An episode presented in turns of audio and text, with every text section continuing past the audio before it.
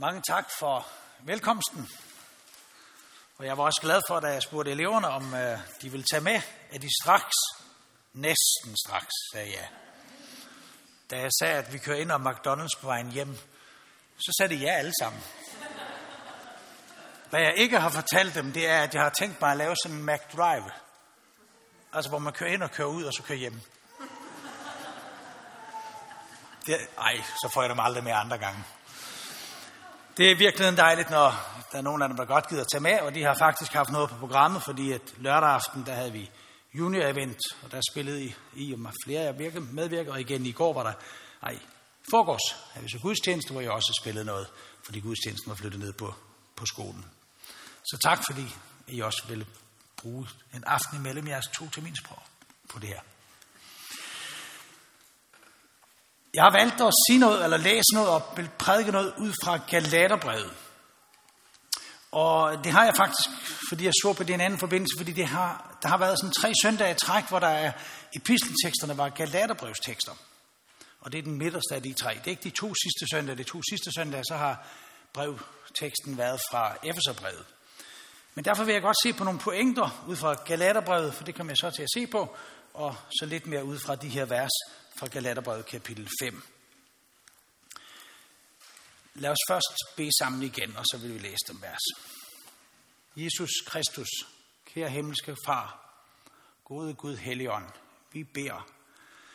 vi beder om dit nærvær og din velsignelse, både til at tale og til at lytte. Vi vil bede om, at du vil være den, der er vores lys og vores vejledning, at du må være den, vi giver alt til, som eleverne sang det her, at vi må give os til dig. Du, som gav alt for os. Herre, vi beder om, at vi må få en velsignet aften, hvor vi får fokus på dig og din nåde og dit ord. Amen.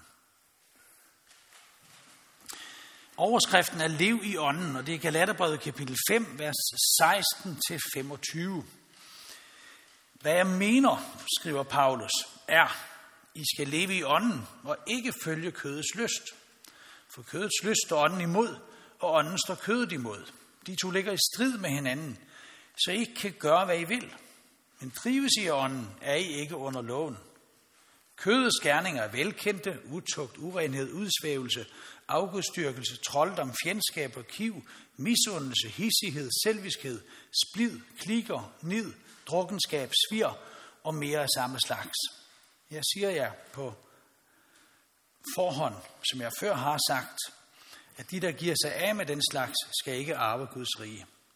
Men åndens frugt er kærlighed, glæde, fred, tålmodighed, venlighed, godhed, trofasthed, mildhed og selvbeherskelse. Alt dette er loven ikke imod. De, som hører Kristus Jesus til, har korsfæstet kødet sammen med lidenskaberne og begæringerne. Lever vi i ånden, skal vi også vandre i ånden. Først lidt om det generelle. Galaterbrevet er et skarpt opgør fra Paulus med noget forkert, der var kommet ind. Og det er virkelig skarpt. Han bruger meget stærke ord. Problemet er, siger han, at der er nu nogen, som forkynder noget fra menigheden, som er anderledes. Han kalder det et anderledes evangelium. Og straks efter siger han, som slet ikke er noget evangelium. Kapitel 1, vers 6 og 7. Og der er det, at Guds apostel bliver meget skarp i sin tone. Så skarp, at man bliver næsten bange, når man læser det. Men Paulus siger det stærkt, at den, der forkynder sådan, som noget andet end det, Jesus har sagt, i overensstemmelse med det. Men om vi så selv, jeg citerer direkte fra vers 8, eller en engel fra himlen kommer og forkynder jer et andet evangelium end det, vi har forkyndt jer, forbandet være han. Som vi allerede har sagt, siger jeg nu igen, hvis nogen forkynder jer et andet evangelium end det, I tog imod, forbandet være han. Hvorfor siger Guds apostel så stærkt? Jo, fordi han elsker menigheden. Fordi han ønsker, at de skal blive bevaret i det sande evangelium.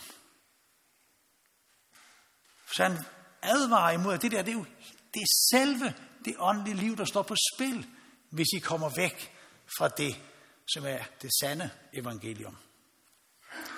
Evangeliets sandhed taler han om, nævner han 2 gange i kapitel 2.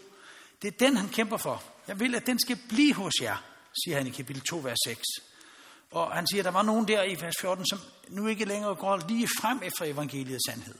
Så er der kommet noget andet ind, og det andet, det ødelægger hele evangeliet. Paulus har jo mødt evangeliet selv.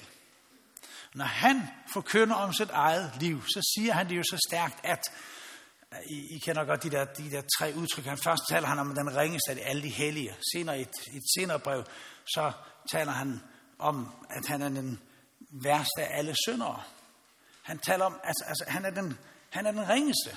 Og så siger han, men når Guds nåde, når Guds evangelium kunne gælde mig, så må det også kunne gælde jer. Så for ham bliver det simpelthen et forkyndelsesafsæt, at han har mødt Guds nåde.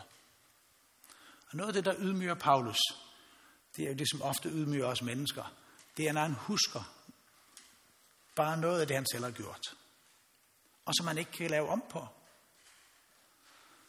Det skammer han sig over. Han skammer sig over sin egen synd. Han skammer sig over, og det han nævner igen og igen, det er jo, at jeg var så lovtro på den forkerte måde, at jeg forfulgte Guds kirke. Og det ved vi jo fra hans liv. Vi ved, hvordan han gjorde det. Sådan er det i os, i vores menneskers liv, at det der minder om det, vi ikke kan tage væk, det er det, der virkelig kan få os til at se, hvordan vi selv er. Og det er godt, hvis vi ser det på en god måde, så er det. Vi er jo blevet et spejl for os, som Jakob taler om, at Guds ord skal være som et spejl, så jeg skal se sandheden. Ikke det der idealbillede, som jeg gerne ville have, der var tilfældet, men sandheden om mit eget liv. Jeg har for nylig haft i en forbindelse med noget børneteam teksten fra Gamle Testamente om Jakob og Esau. Og det sted, hvor Jakob kommer tilbage til Esau, hvis I kan huske det, eller han skal møde ham igen.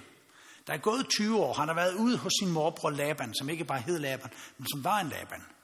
Og han har fået, på trods af Labans narrestreger, så får han Guds velsignelse, og han får lov at have en mægtig stor, ja, han får en rigdom, som er ufattelig. Han siger det selv, da han kommer tilbage til Jaboks vadested. Der står han med sin stav. Så siger han til Gud, Gud, da jeg kom her og gik den anden vej, så havde jeg kun den her stav. Nu har jeg alt det her. Familie og rigdom. Nøjagtigt som enhver af os kan sige det i livet. Da vi kom ind, så havde vi ingenting. Alt, hvad vi har fået, alt, hvad vi har, har vi fået givet.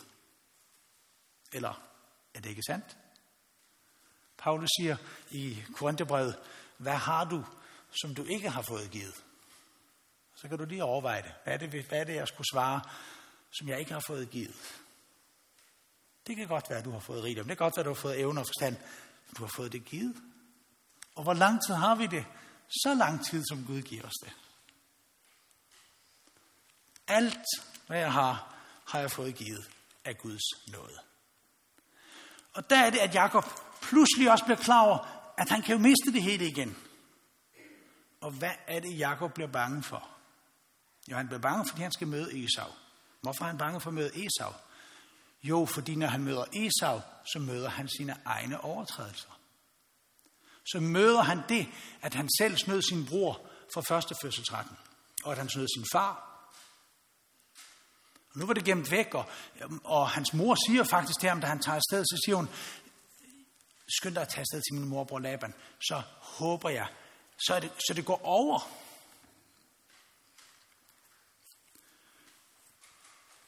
Men så gammel er jeg blevet, at synd og overtrædelser går ikke over, når de er ubekendte. Når de ikke bliver bekendt, så ligger de i vores menneskers liv, og de er ikke væk, fordi vi ikke selv kan tage det væk. Esau var vred, Jakob var bange, og Jakob vidste, at han havde kun én chance. Det var, hvis han kunne få Esau, hvis Esau kunne blive nådig. Og så tænker Jakob, sådan som jo vi mennesker gør, jamen hvad skal man gøre for at få en anden til at være nådig? Man skal jo nok handle lidt med ham. Man skal jo nok komme med noget. Men sådan er noget virkelig ikke. Noget er faktisk ikke noget, man forhandler sig til. Han prøver. Han sender noget i forvejen. Senere, da han så møder Esau og faktisk finder noget, så siger Esau til ham, hvad var det? Hvad ville du med de der? Hvorfor fik jeg de der flokke af dyr, der kom ind til mig? Og så siger Jakob, ja, det var fordi jeg troede, jeg skulle vinde din nåde. Men vejen frem for Jakob var ikke, at han vandt Esaus nåde. Vejen frem var, at han fandt Guds nåde. Vi kender jo godt stedet. Vi ved godt, der står den der mærkelige natlige kamp, der hvor solen er gået ned, og hvor han har lagt al sin rigdom, sat den over floden, og så er han alene tilbage. Det er så stærkt berettet. Så står han alene tilbage, og så møder han ikke Esau, men så møder han Gud. Så kommer den her opgørelsestime i et menneskes liv, hvor det er mig og Gud. Og så står der det underlige, at han kæmpede med Gud og vandt. Og hvis vi ikke havde haft andre steder i Bibelen, så kunne vi blive ved med at undre os over for mange forskellige udlægninger af det her, hvad det mon betyder, at han vandt over Gud. Men i og med, at Guds profet også har forklaret det i Hoseas kapitel 12, så ved vi, hvad det var, der skete. Og det er det samme, som der handler om her, som Paulus lever af. Jakob i mors liv bedrog han sin bror. I sin manddom kæmpede han med Gud. Jeg citerer fra Hoseas 12, vers 4, 5 og 8 fremad efter. Han kæmpede med englen og sejrede. Nu står der semikolon. I den gamle oversættelse stod der faktisk kolon. Men indholdet er det samme. Jakob kæmpede med Gud i den natlige kamp og sejrede. Han græd og bad om noget. Det er en underlig sejr. Hvis der er to, der kæmper, og den ene beder om noget, så har han tabt jo. Du opgiver, jeg giver op, jeg taber, så er du tabt. Men det er ikke noget, der handler om Gud. Den største sejr, et menneske kan vinde i sit liv, det er at finde Guds nåde.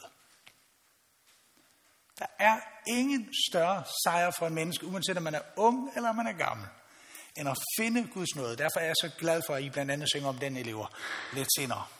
Lad mig aldrig glemme glæden over nåden. Lad mig aldrig glemme den glæde. Glæden over nåden. Og så står der, for lige at gøre udflugten til 1. Mosebog færdig, så står der, da stod solen op. Da han gik forbi Penuel, stod solen op. Der er det billedsprog, der også betyder, hvad der er sket i Jakobs liv. Når han har fundet Guds nåde, så står solen op. Så skete det, han ikke selv kunne fjerne. Nøjagtigt, som det sker, når vi hører evangeliet. Når du får malet Kristus for øje, så sker der det, som at du ikke kan fjerne. Det bliver du mindet om, at det tog han. Og bar det på sit legeme op på korsets træ. Paulus lever af den nåde, og Paulus forkynder den nåde. Jeg tror ikke, der er et eneste brev, jeg har ikke lige gået efter nu, men uden at Paulus både starter og slutter med nåden. Han gør det i hvert fald i de fleste brev, og han gør det her i Galaterbrevet. Selv den menighed, han taler så hårdt til, der minder han dem livet om, nåden være med jer. For det er jeres chance. Det er jeres livs chance. Det er Guds nåde. Og den findes. Og derfor ønsker han det for folk, og derfor prædiker han den. Han lever jo af den. Han har jo selv fået den. Den dækker hans liv. Han er mærket med korsets tegn, og dermed renset. Ikke fordi han var bedre, men fordi han fandt noget. Og derfor prædiker han også nåden. Han ophæver ikke Guds nåde, siger han i kapitel 2, vers 21. Og han siger det her i kapitel 1, at han mødte jo, da Gud kaldte mig, Han kaldte jer ved Kristi Jesu nåde. Og han kaldte mig, siger han i vers 15, ved sin nåde.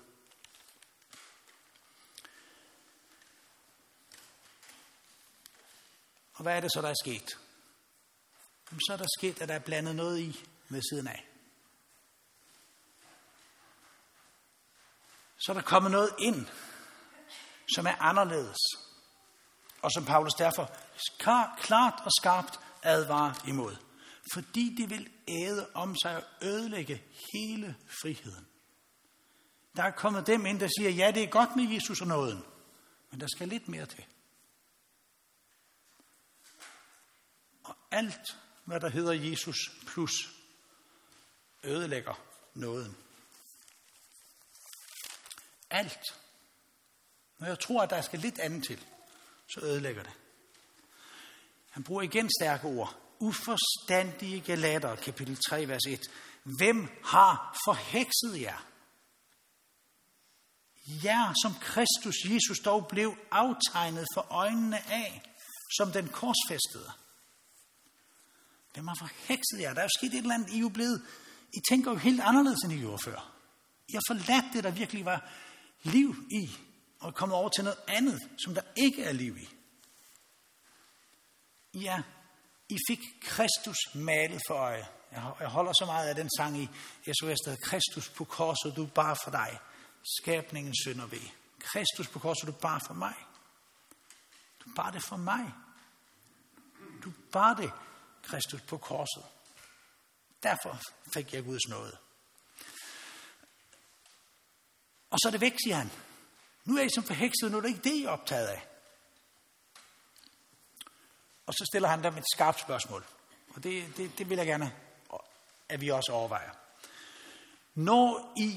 Da I fik ånden, siger Paulus til menigheden. Da I kom til tro, når der skete noget åndeligt godt i jeres liv, så vil jeg gerne have I svar på én ting. Fik I det ved at gøre lovgerninger, eller ved at høre i tro? Og han gentager spørgsmålet i 2 vers senere, ned i vers 5. Gør han, som gør undergerninger iblandt jer, også den undergerning af mennesker, får lov at tro på Jesus? Gør han det, fordi I gør lovgerninger, eller fordi I hører i tro? Det har i hvert fald fået mig til at tænke efter. Hvis man overhovedet kan måle den højde i sit åndelige liv. Men når man er blevet varm, når man er blevet glad, når man er blevet fri, når jeg er blevet, jeg synes, jeg ser mere klart om, hvad der virkelig betyder noget i mit liv. Skete det så, når jeg var rigtig koncentreret? Du må spekulere for dit eget liv. Når jeg rigtig tog mig sammen, når jeg var rigtig alvorlig, og jeg vandt den ene sejr efter den anden over synden, var det der, det skete?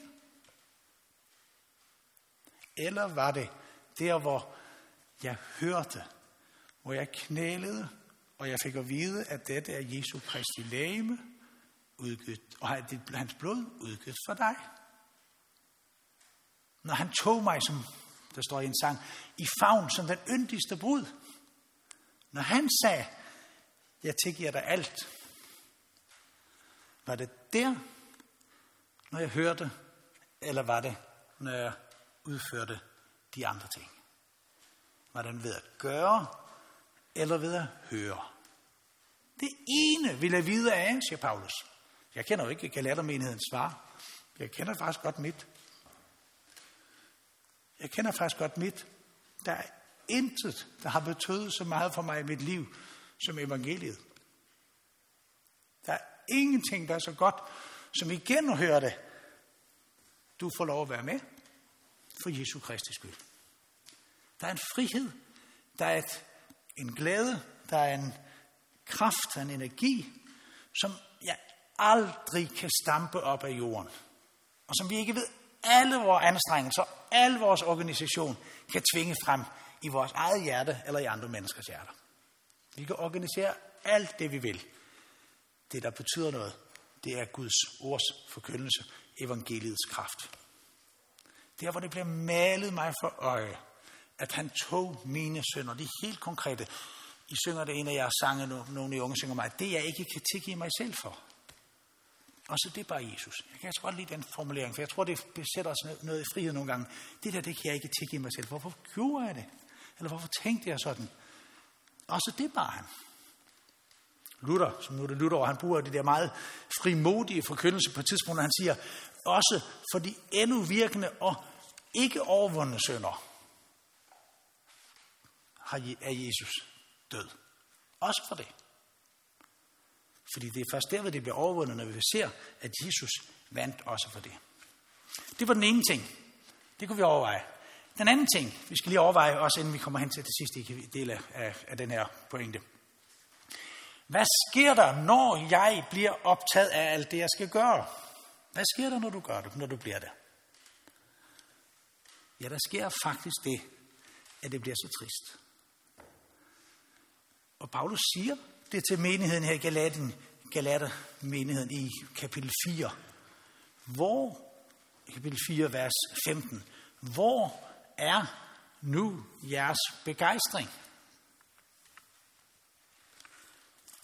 Jeg har det imod jer, siger menighedens engel i et af brevene i åbenbaringsbogen, at I forladt jeres første kærlighed. Den første kærlighed, det er den der evangeliets kærlighed til Jesus, ikke? Den der, hvor det er ham og ham alene.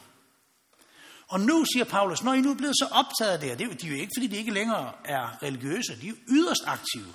De gør jo en masse ting. De har jo netop fået lovens krav ind over sig, at de skal gøre en masse ting ved siden af, for at blive frelst.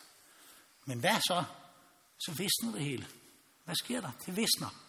Og hvor er nu jeres begejstring, siger Paulus? For I var så begejstrede for evangeliet, da I hørte, hvor er nu jeres begejstring? Hvor er nu jeres glæde? Det er nemlig glædesløst at kæmpe sig til frelse. Fordi vi bliver aldrig færdige. Og så siger Paulus der, så konkluderer han der. Se jer, Paulus siger, at hvis I lader jer omskære, det var det, der var kommet ind ved siden af hos dem, så vil Kristus intet gavne jer. I er faldet ud, og det er det værste sætning, jeg kender. I er faldet ud af nåden. Det siger han, kapitel 5, vers 5.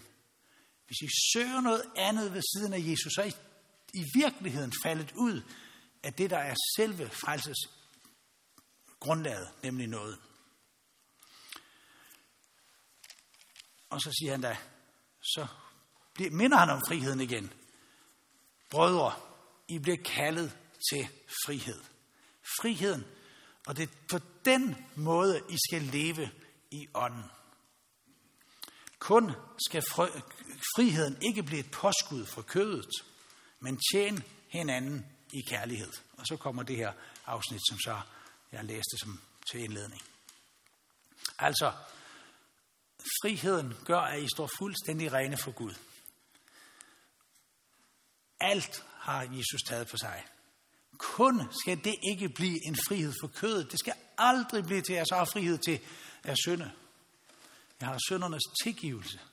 Jeg har aldrig læst i Guds ord, jeg har syndernes tilladelse. Og der bliver det ved med at være tale skarpt imod mig. Der må jeg tilbage til Jesus og bekende hver eneste gang. Jeg har aldrig fået syndernes tilladelse. Det skal aldrig blive et påskud fra et kød. Man kan ikke sige, nå, men nu er der syndsforladelse, så gør det ikke så meget, hvordan jeg gør. Jo, det gør det. Når du er bundet til Jesus, så må du bede ham om at vejlede. Og så må der gøres op med det, der er forkert. Så må det bekendes og gøres op. Brug ikke friheden som et påskud for kødet. Men husk jeres frihed. Og jeg vil simpelthen lave som konklusion på det, jeg læser som hovedpointen i Galaterbrevet. At leve i ånden, som er overskriften, er at leve i nåden. Og så skal du altså bare bytte om på 2 bogstaver. At leve i ånden er at leve i nåden. Og jeg synes, det befrier for så mange ting. Så bliver det vidunderligt at lade sig lede af ånden og drive af ånden. Det er dem, hvem er det, der lader sig leve af ånden og drive af ånden? Jo, det er dem, der hele tiden må tilbage til Jesus. Som må begynde med ham, og som vi så sang til slut det første vers, også må slutte med ham for hver eneste dag. Som aldrig kommer længere end det vidunderlige at kunne bede om syndernes forladelse. Og så skal vi lige se på Hvad er det så konkret, han så opmuntrer til eller formaner til? I ved godt, at ordet formaning kan også oversættes med opmuntring. Formaning bliver altid sådan en skolelærer pegefinger. Det er så altså dejligt at tænke på, at når Guds apostel siger noget, så ikke bare løfter han pegefingeren, det er der også en alvor i, men han opmuntrer, han tilskynder til noget godt. Han siger, der er noget, I skal gøre. I skal leve i ånden, I skal leve det åndelige liv. Og så kunne man jo godt tænke, nå ja, det åndelige liv, det lyder meget svævende. Men så vil jeg bare læse to vers, eller to steder. 1. Korinther kapitel 6, vers 20. Og så kan I selv prøve at tænke på, hvor svævende er det egentlig det her, at leve i ånden. I blev købt dyrt. I tilhører ikke jer selv. Ær derfor Gud med jeres legeme. Så er det så jordnært, som det overhovedet kan være. Jordnært bogstaveligt talt. Det er med det her legeme, at jeg skal tjene Gud. Det kan godt være det med bønner, det kan godt forbønner, det kan godt være det med tjenester, det kan godt være det med besøgstjenester, det kan være så mange ting. Men det er altså konkret, eller for at sige det, Jesus siger, når han gennemgår på dommens dag og taler om mennesker, så minder han dem om, hvad I gjorde med den mindste, en af mine mindste brødre her, det gjorde I mod mig. Eller hvad I ikke gjorde, det gjorde I ikke mod mig. I er købt dyrt. Der starter hele evangeliet. Det er varmen, ikke? Jeg er derfor Gud med jeres legeme. Ikke for at blive købt, men fordi du er købt. Så gå ud og tjene Gud med det, der er dine gaver. Med alt det, du har fået. Tjen dem og bed om at bruge dem, både til missionsarbejde på den ene og på den anden måde. Både med tid og penge og legemets kræfter. Og læs tilsvarende lidt flere vers, lidt flere ord fra Romerbrevet kapitel 12. Og igen, prøv at høre, hvor konkret det er. Så formaner, opmuntrer jeg jer, brødre, Romerbrevet 12.1, ved Guds barmhjertighed til at bringe jeres legemer som et levende og helligt offer, der er Gud til behag. Tankestreg. Det skal være jeres åndelige gudstjeneste. Sådan er det altså at leve i ånden. Min åndelige gudstjeneste er ikke at sige lange bønner på torvene, som andre kan se eller stå frem og tale. Men det er det liv, jeg lever. Det er dem, jeg er iblandt. Det skal være din åndelige gudstjeneste, at bringe dit liv for Gud. Tilpas dig ikke denne verden, lad dig forvandle ved at sindet fornys, så du kan skønne, hvad der er Guds vilje. Det gode, det som behager ham, det er fuldkommende. Og nu vil jeg gerne have, at vi så tænker lidt mere konkret på teksten. Her i Galaterbrevet. Paulus tager på den ene side, så maler han op, hvad er kødets gerninger. Og på den anden side, så taler han om, hvad der er åndens frugt. Og der er så stor, synes jeg, dragende magt i det, han siger, der kommer som åndens frugt. At man hører det, kan man godt se, at det er da det, der vil være godt. Det er da det, der er Guds vilje, der vil være godt i alle menneskers liv. Hvis vi bare kunne forstå det. Fordi kødets gerninger er det, som ødelægger, splider, hissigheder, nider, kiver, fjendskaber og drukkenskab og meget mere samme slags selvviskhed. Ja, det ødelægger så meget. Min selvviskhed har ødelagt meget. Og det er den, der kommer af min natur. Kød er jo bare udtryk for min natur. Men åndens frugt, det som jeg ikke selv kan præstere, men som Gud kan give et menneskes liv, det er kærlighed, det er glæde, det er fred, det er tålmodighed, det er venlighed, det er godhed, det er trofasthed, mildhed og selvbeherskelse. Lige det modsatte af selviskhed. Og jeg mærker, hvordan det er dragende. Det liv vil jeg gerne leve. Det er værd at stræbe efter. Alt, hvad der er værd, har godt lov, siger Paulus i Filipperbrevet. Det skal I stræbe efter. Og det skal vi.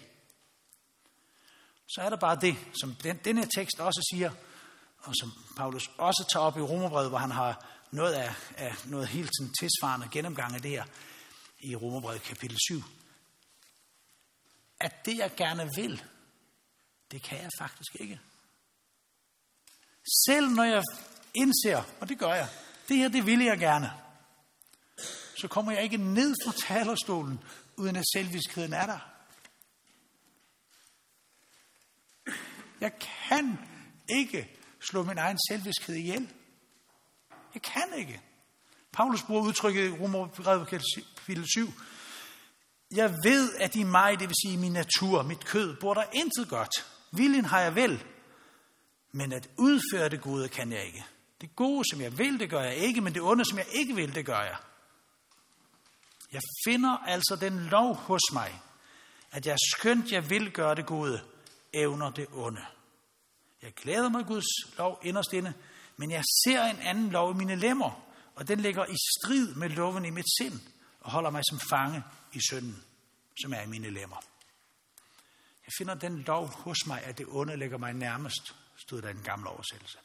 Så når jeg hører noget godt om andre mennesker, så kunne jeg enten glæde mig over det, eller jeg kunne blive misundelig. Og mange gange, så ligger det mig nærmest at blive misundelig. Når jeg hører noget dårligt om mennesker, så kunne jeg jo tie stille, eller prøve at optage det i bedste mening. Men det, jeg har mest lyst til, det er at fortælle det videre. Nu skal du høre. Fordi min selviskhed og min ondskab, eller min dårlige side og min synd, som det jo er i grundfjeldet, ligger i vejen. Og til sidst siger Paulus jo simpelthen, jeg elendig ven, hvem skal fri mig fra det her dødens læbe? Det bliver ved med at være sådan i hans liv. Gud ske tak ved Jesus Kristus, vor Herre. Men med sind tjener jeg da Guds lov, men med kødet syndens lov. Og så siger han et andet sted her i Galaterbrevet, det er ikke længere mig, der lever, men Kristus lever i mig. Så vender han altså tilbage til evangeliet, så siger han, at det er det. Og så lige sådan siger han, når jeg gør det onde, som jeg ikke vil, så er det ikke mig, der gør det, så er det synden, som bor i mig. Og hvad er der sket med den synd? Den er navlet til korset. Så kan han alligevel se friheden i det samme nådes forkyndelse, som har kaldet ham ind i Guds rige. Lad os vandre i lyset. Lad os leve i ånden. Det vil sige, lad os leve i Guds nåde. Lad os leve i Guds velsignede lys med vores liv. Og når vi falder, og vi ikke kan komme væk fra det, så lad os bekende også det for ham, som er himlens Gud og vores nådige far. Amen. Herre, vi vil takke dig for nådens ord. Og vist har vi hørt det før, men vi beder om, at du vil forny os i glæden, så vi aldrig glemmer det. Herre, der er så meget, der kan ødelægge i vores liv, og vi ser så meget fald, og både i os selv og omkring os, og der er bestemt ikke noget, der er fuldkomment af det, vi har med at gøre. Men Herre, vi vil bede om din velsignelse, og vores kirke, og vores missionsforeninger, og vores fællesskaber, og kristne hjem og skoler. Vi beder om, at du vil blive hos os, ikke til lysestagen fra os, men velsigne os med dit ord og din nåde.